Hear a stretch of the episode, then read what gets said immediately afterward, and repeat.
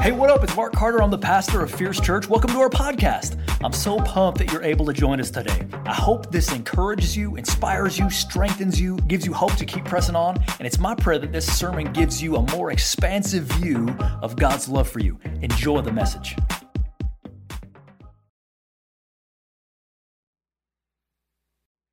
Amen. Welcome, everyone. Good morning. Hey, I'm Kenzie. It's good to see you today. Are y'all doing good? Good. Okay. We're in the middle of a series called How there how to face almost anything and we're in this series there is still hope, right? And today we're going to be looking at praising God before the deliverance arrives. Praising God before the deliverance arrives. That we need to worship God, that we need to talk ourselves into worshiping God before we see the deliverance. And we will go on to the heights if we would just worship God right now in the midst of it all. So this week I have been learning about Allen Gardiner, who was a missionary in the mid 1800s, and he was on his way to South America, and he was going to start a new mission with this team, but unfortunately they got shipwrecked. And I'm assuming they prayed and prayed for deliverance to come, and they ended up dying of starvation. But when the rescuers finally found them months later, underneath Allen Gardiner was this psalm written out in his personal journal Psalm 34:10. The young lions suffer want and hunger, but those who seek the Lord lack no good thing. And under that, it gets, it's even more. Underneath that verse was this final phrase I am overwhelmed with the sense of the goodness of God. Wow. In the middle of that trial, in the middle of the hardship, that is what he penned. You see, we can infer the goodness of God when everything is going right, right? But when everything is going wrong, Allen Gardiner personally knew the goodness of God. He knew how good God was, even though everything was falling apart around him. So, what do we do when what we see in front of us is not what we believe in our heart? What do we do when we're crying out to God, believing that He'll hear our prayer, believing that He'll move in a way that brings relief or blessing or provision, and yet God doesn't? That nothing happens yet. Our suffering is either going to lead us onto the heights or it is going to cause us to crumble. And so we need to learn how to rejoice in our suffering. Amen. There's power in praise, my friends. So we've been in this series and we've been learning about Habakkuk. And so I'm gonna I'm gonna take the word Habakkuk today. That's how I pronounce his name. So dig it. So Habakkuk has been asking God to intervene against the corruption of his nation. And God says, actually, I'm going to send your enemies, the Babylonians, and they're going to come and attack you. But he spends all of chapter two telling Habakkuk how this is going to be okay, that he is going to use these people, but their pride is going to be their downfall. And there will be a time where Habakkuk's people are back on that same ground, rebuilding again. And this steadies him and calms him by the knowledge that God is indeed still in control and that he can trust his future to an all-wise God. And in Habakkuk 2:20, he says, "The Lord is in his holy temple. Let all the earth be silent before him." This is one of those moments where your hands are raised and you are surrendered to God. He is God, and I am not. And I am choosing to trust him. It reminds me a little bit of Psalm 46 10, which says, Be still and know that I am God. I will be honored in every nation, I will be honored throughout the world. So Habakkuk goes on, and we're going to be planted today in Habakkuk 3. And he has this song prayer that he writes in response to God, in response to all that God has told him. And it starts in verse 1 a prayer of Habakkuk the prophet on Shigionoth on what? Right? what does that mean? Sometimes when we see things like Shigionoth or other things, we just go right past it because I don't know what that means. But we did some research. Actually, Craig Groeschel helped us do some research this week about what Shigionoth means. Okay, this is really good. Okay? Shigionoth is a musical term about instructing a congregation of people how to sing a song. Okay, so it's like if Pastor Brandon got up here and he's like, I want you to sing this next song, like a love song to God. Okay? He's instructing his people how to sing. But check this out. On Shigionoth means to sing with strong emotion, with impassioned exuberance, with wild, passionate singing, with rapid changes of rhythm. It means high spirited praise and vigorous enthusiasm. Amen. In the middle of this trial, right? That's how he's instructing his people how to praise the Lord. This is not some sad country song, y'all, okay? And I love country, but it is not about how my love left me and my truck broke down and my dog kicked me out of the house. Like, that's not what this is about. One, um, one, um, commentator said it is praise punctuated with exclamation marks. That is what he's doing. In chapter three, Habakkuk is doing this full body, all in exuberant worship to God before God did what he wanted God to do. Wow. Sometimes our most passionate, authentic praise is actually before we see the provision. Amen. That is where the power is. That is where we meet Jesus himself in the middle of our trial. And it's a praise simply based on faith. It is about the who. It is about who God is, not what we need, but who God is. It's about what God, not about what God has done for us, but about, about who He is. It's about His character, about His nature, about His goodness, about His glory. And He is worthy to be praised just for who He is before anything happens. And now Habakkuk like gets a little fiery. And he's like, we're going to praise now, y'all. And he says in verse 2, Lord, I have heard of your fame. I stand in awe of your deeds, Lord. Repeat them in our day, in our time. Make them known in wrath. Remember mercy. Habakkuk is like, I have read the Bible.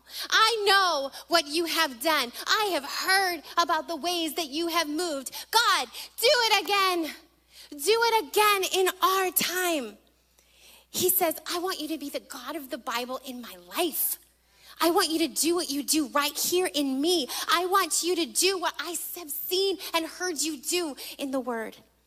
So, how are we able to face almost anything with God? Well, number one, we need to remember. We need to remember. My friends, there is something so powerful about looking back and remembering what God has done in your life. It gives us confidence when we think about how God has been faithful, how He's delivered us, how He's healed us, how He's done the things that like only God could do. When we think about those things, it gives us a hope and confidence as we look ahead to what God could do. We can do the same thing with the Word of God. It's not just what He's done in our life, but we can look back at the pages of Scripture and read the stories and proclaim those same things over our life because you, guess what? That's our history too. That's our history too. And so we can look at the word of God and we can say, God, do this again in my husband's life, in my coworker's life, in my friend's life, in our church. God, do it again. And that's just what Habakkuk is doing. In the next 12 verses, verses 3 through 15, Habakkuk retells the Exodus story. He tells, Habakkuk describes God's fearsome power on display. God, I remember the stories of you, how you brought the nation of Egypt to its knees, how you parted the Red Sea, how you caused us to walk through on the dry ground. God, I remember how you, when the enemies were up against us, that you caused that water to fall back down on them. God, I remember you brought us to Mount Sinai. God, I remember when you made the sun stand still for Joshua, and he could go on.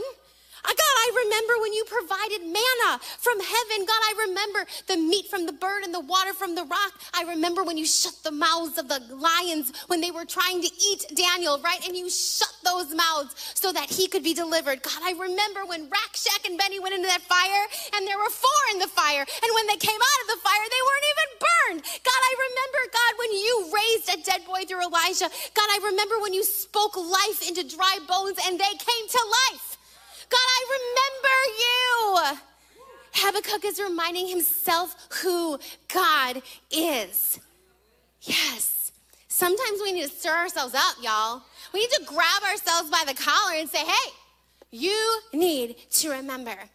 So, over the past few months, my family has found ourselves on family nights up in Mark and my room, and we've been watching family videos and pictures of like past Christmases and birthdays and all sorts of stuff. And not only does it make me want more kids and like, let's just do this all over again, right? But there's something more. It reminds me of God's faithfulness. As I'm watching these scenes take place, I'm like, oh my gosh, God, you were here. God, I remember when you delivered us out of that. God, I remember how you ministered to us in this place. And there's something so special and so powerful about just remembering God and what He's done. Sometimes when we're in the thick of the valley, or in the valley and in the thick of it, facing a prognosis that is so scary, grieving over the loss of a loved one, going, wondering how we're going to get out of debt, how God is going to heal our marriage. We're wondering how God is going to open the door for that thing that's been in our heart forever and we just don't know how He's going to move. There's something so simple and powerful about just remembering the goodness and faithfulness of God, about just thinking about it and steeping in it. Because He was faithful then and he's going to be faithful now. And my friends, he's going to be faithful in the future because that's who he is. Amen. Amen. So, God, I choose to remember. That is where the power is. It's in that choice. It's in, I know what I'm facing, but I'm choosing to remember you, God. I remember your faithfulness, your goodness, your justice, your presence. I remember, God, when you glorified yourself here, when you made a way where there was not a way. God, I remember you. And there are three things I think y'all need to remember about God's power. Are you ready? Number one, God is not short on power. God is not short on power. Your God manipulated the most powerful nations at will. He controlled the sun and the moon and he split the seas. Like that's your God. He is not limited by anything. And your problem, though it is really big to you, it is not a problem for your God. He enters into your problem. He enters into your space because he loves you and he cares for you so much and he wants to walk you through it. But let me tell you, it's no trouble for him. He can snap his fingers and move mountains. He can change things in an instant. He is that God. Impossible is not part of his language. Amen? He can move. Second thing you need to know, and this is a mama word. Are y'all ready for a mama word? Okay. it's kind of a doozy. God is not accountable to you. Yeah. Oh. God is not accountable to you. God does not have to do things the way that you think they should be done. God does not have to follow your timeline, although it is very pretty. And like me, if you're like me, you've put stickers on it and like made it all pretty. It's wonderful, but God does not have to follow it. God knows the way. He has the way. Amen. He doesn't owe us anything, and He doesn't owe us an explanation for what He's doing. He is God, and He is holy, and He is good. And God has His own way through each and every one of our trials. Job, Job 48 says, Do you presume to tell me what I'm doing wrong? Are you calling me a sinner so you can be a saint? Oh, right? That is right in the belly. Sometimes we do this, right? We accuse God. Why are you doing it this way? Why haven't you moved yet in my life? When are you going to break through in this situation? And we start to accuse God. But my friends, God's ways are higher than our ways, and his thoughts are higher than our thoughts. And he sees everything from beginning to end, and he knows the way. My family and I love the show Mandalorian. Oh my goodness. If you have not seen The Mandalorian yet, you really need to see it. But anyway, we, they have this mantra that they say. They say, and then all the other Mandalorians repeat it. They say, This is the way. And then all the other people say, This is the way, right? And it usually happens when they're about to do something noble, but it's going to be costly to themselves. And so they say, This is the way. And then all the other Mandalorians repeat, This is the way. Well, as Mark and I have been thinking about that, and we're looking back on different times in our life where we were like, When, God, when? Why, God, why? Right? And so we started in our house saying, He is the way. He is the way. And when we say it, everybody says, He is the way, right? He is the way. And if I can cling to the knowledge of how He will get me through this, I just need to cling to Jesus in it. And He will deliver me. And can I tell you something? Wherever He's going, that's where I want to be. I want to go where He's going. I don't want to go my own way. What am I going to do by myself? I need to go with Jesus. So I'm going to bind myself to Him. So let's try it. He is the way. Amen. See, and this is our third, the third one. This is really good news. God has not given up on us. Amen. He has not given up on us. In the Exodus, God was delivering his people from slavery and their captivity of 400 years in Egypt. And this was a picture of our self imposed slavery to sin. They were stuck and they had no way out. They had nothing that they could do, but God didn't create us to suffer we as a people have um, ourselves been have been rejecting God, and we have a rebellion that all of us have participated in that has led to this. And this is why He sent Jesus on the cross to deliver us not only from our own sin, but to give us a new heart that is empowered by Him to do what He has called us to do. And our spiritual health will be much improved if we would just think on the gospel if we would just think on what God has done for us, what Jesus has done for us on the cross. Amen? Sometimes when I'm questioning God and thinking back, I need to remember some things. Are you ready to hear some of my things? Okay, so I remember before we were married, Mark and I, we couldn't talk without fighting at all. Every conversation was because we didn't know how to talk to each other. And God sent a counselor that like totally revolutionized our communication. I remember when God took us on a year long journey back to a place that I thought we'd never go back to again. But in that, He used that to redeem almost every single relationship that was wounded or broken from our church split over 10 years ago. I saw Him do it. I remember when God gave me a job as a principal. I am so unqualified to be a principal, y'all. Like, I was not only what am I unqualified, but at the interview, I was pregnant with my Skylar. And yet I went in to go get a teaching position and they gave me a principal job. It was God. I remember how God opened the door for Mark to start leading the college ministry that led to Torch, that led to Torch of Faith, that led to Fierce. God, I remember the day that you healed my husband. I remember that day. I remember how God brought relationships into our lives that are the most dearest, most meaningful relationships in my life.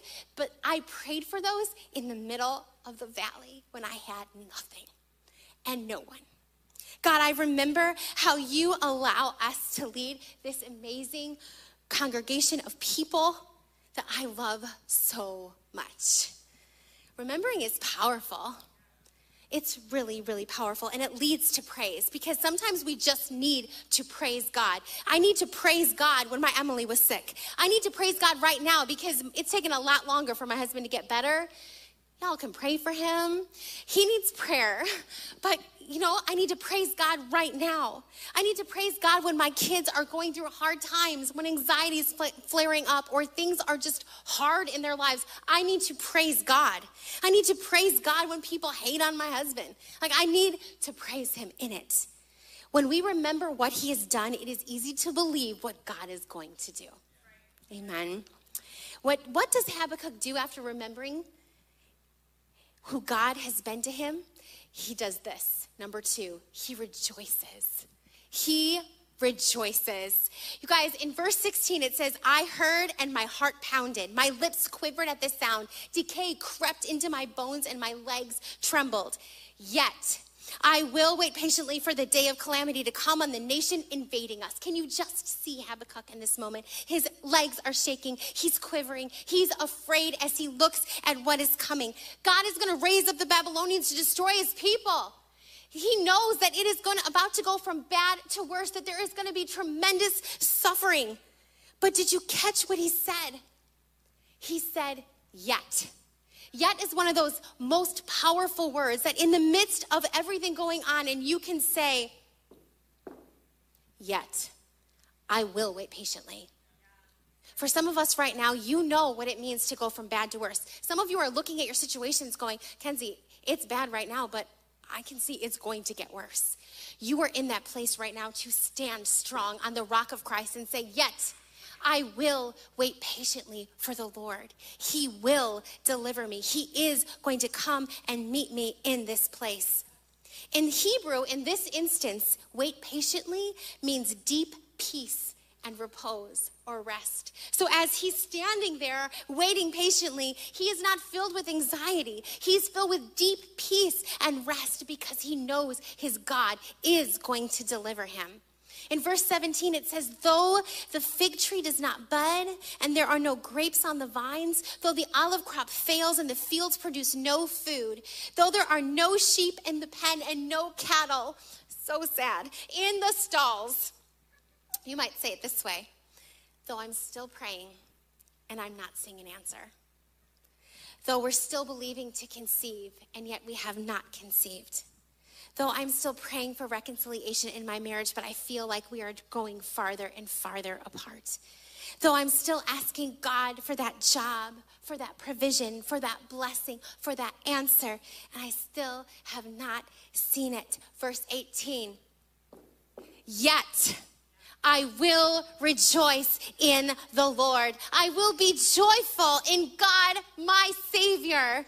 Like the wind's blowing a tree this way and that way, it plants its roots down deep into the soil, and those roots keep it steady in the midst of any storm. And like trees, we can do the same thing when we put our roots down deep into the Word of God. And that Word of God holds us steady no matter what happens, no matter what comes our way, no matter what storms may blow. I can stand strong on the rock of Christ and say, Yet I will rejoice no matter what I'm seeing, no matter what the storm may bring, I will stand here in faith because of my God. Rejoicing is not just enduring, you guys. It's not just, oh, it's fine. It's not pretending it's not true. Habakkuk doesn't resolve to make the most of a bad situation. It's so much deeper than that.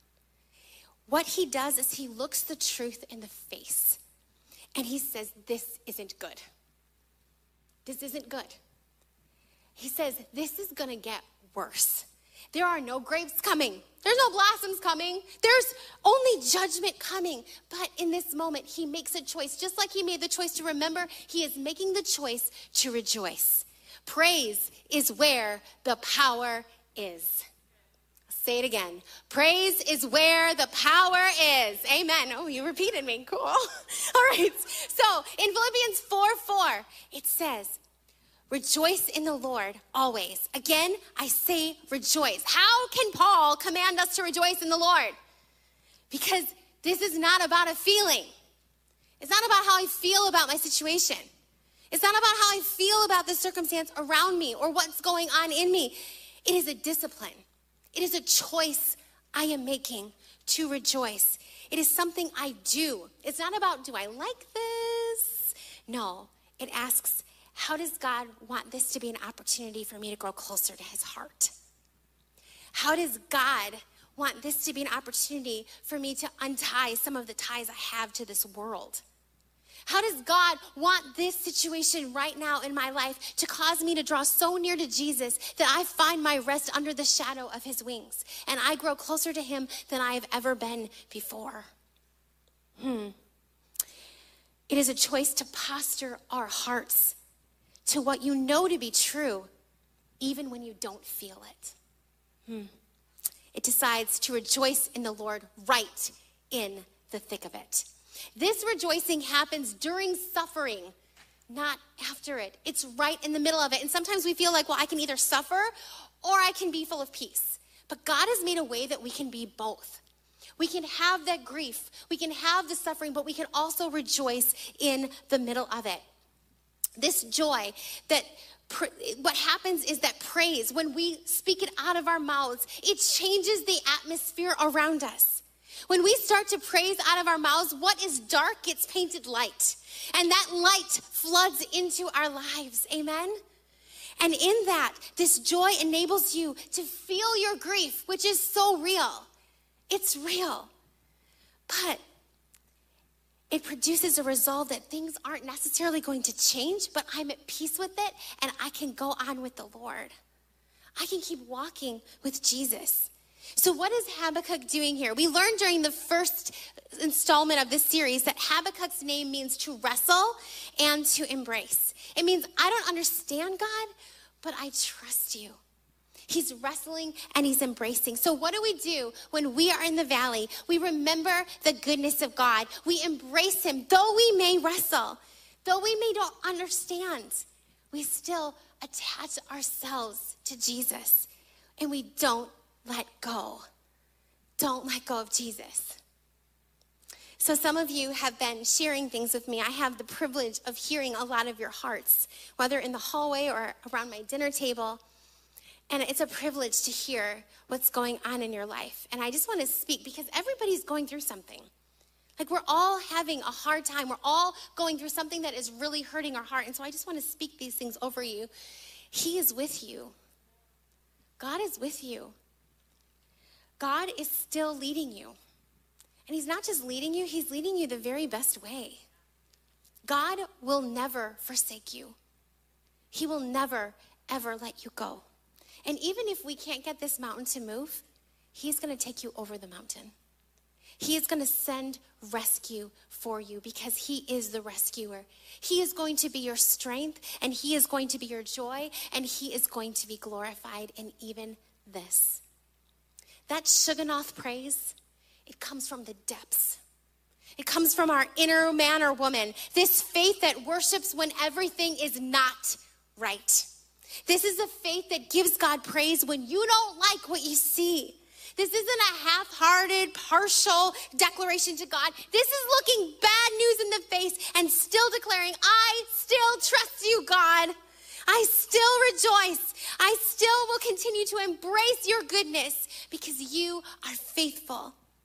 In verse 19, it says this The sovereign Lord is my strength.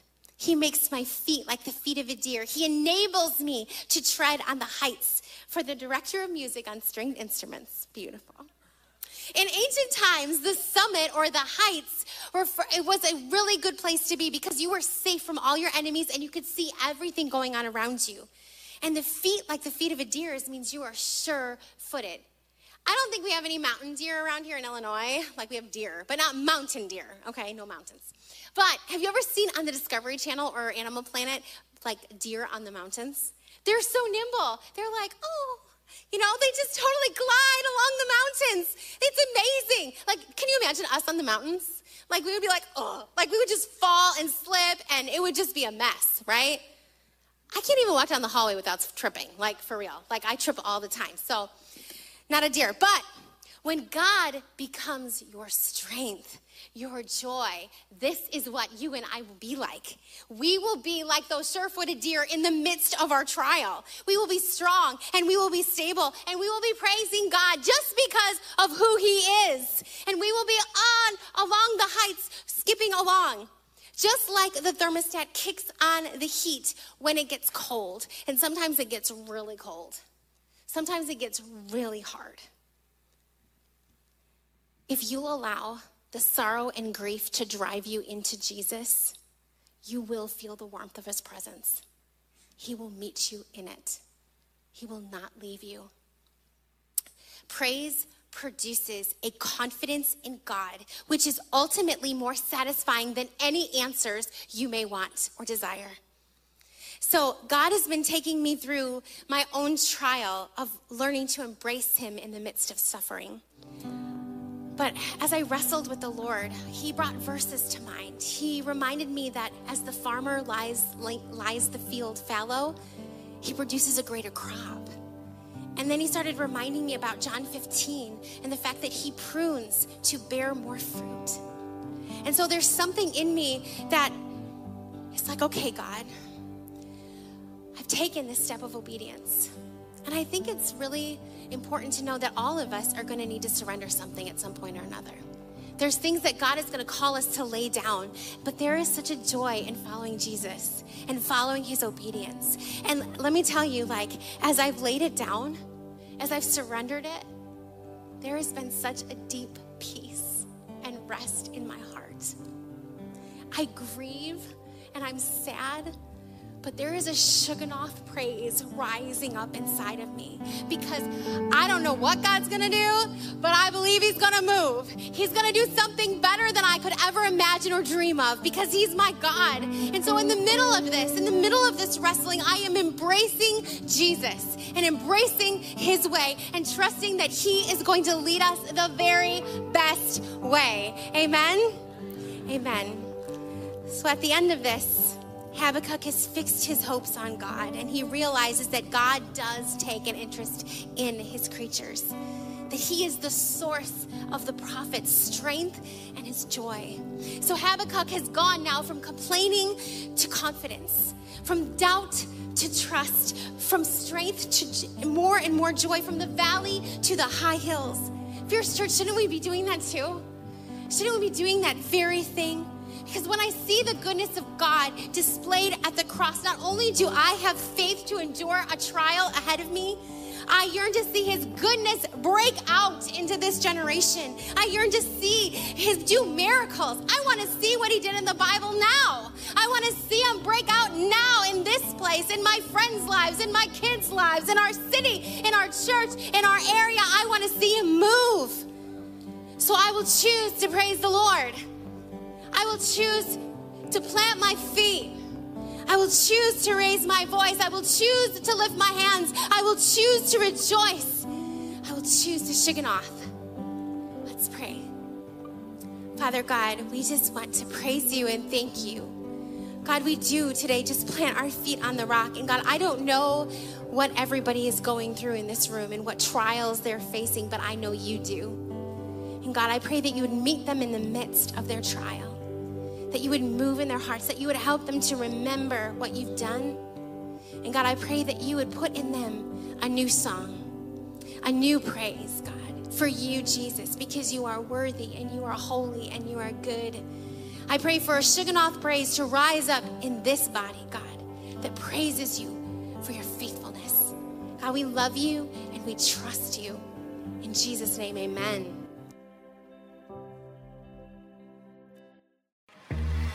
Hey, thank you so much for joining us today. If you don't have a home church and you're looking for a Bible preaching community that has its heart set on passionately knowing Jesus and being his witness in our generation, check out Fierce Church.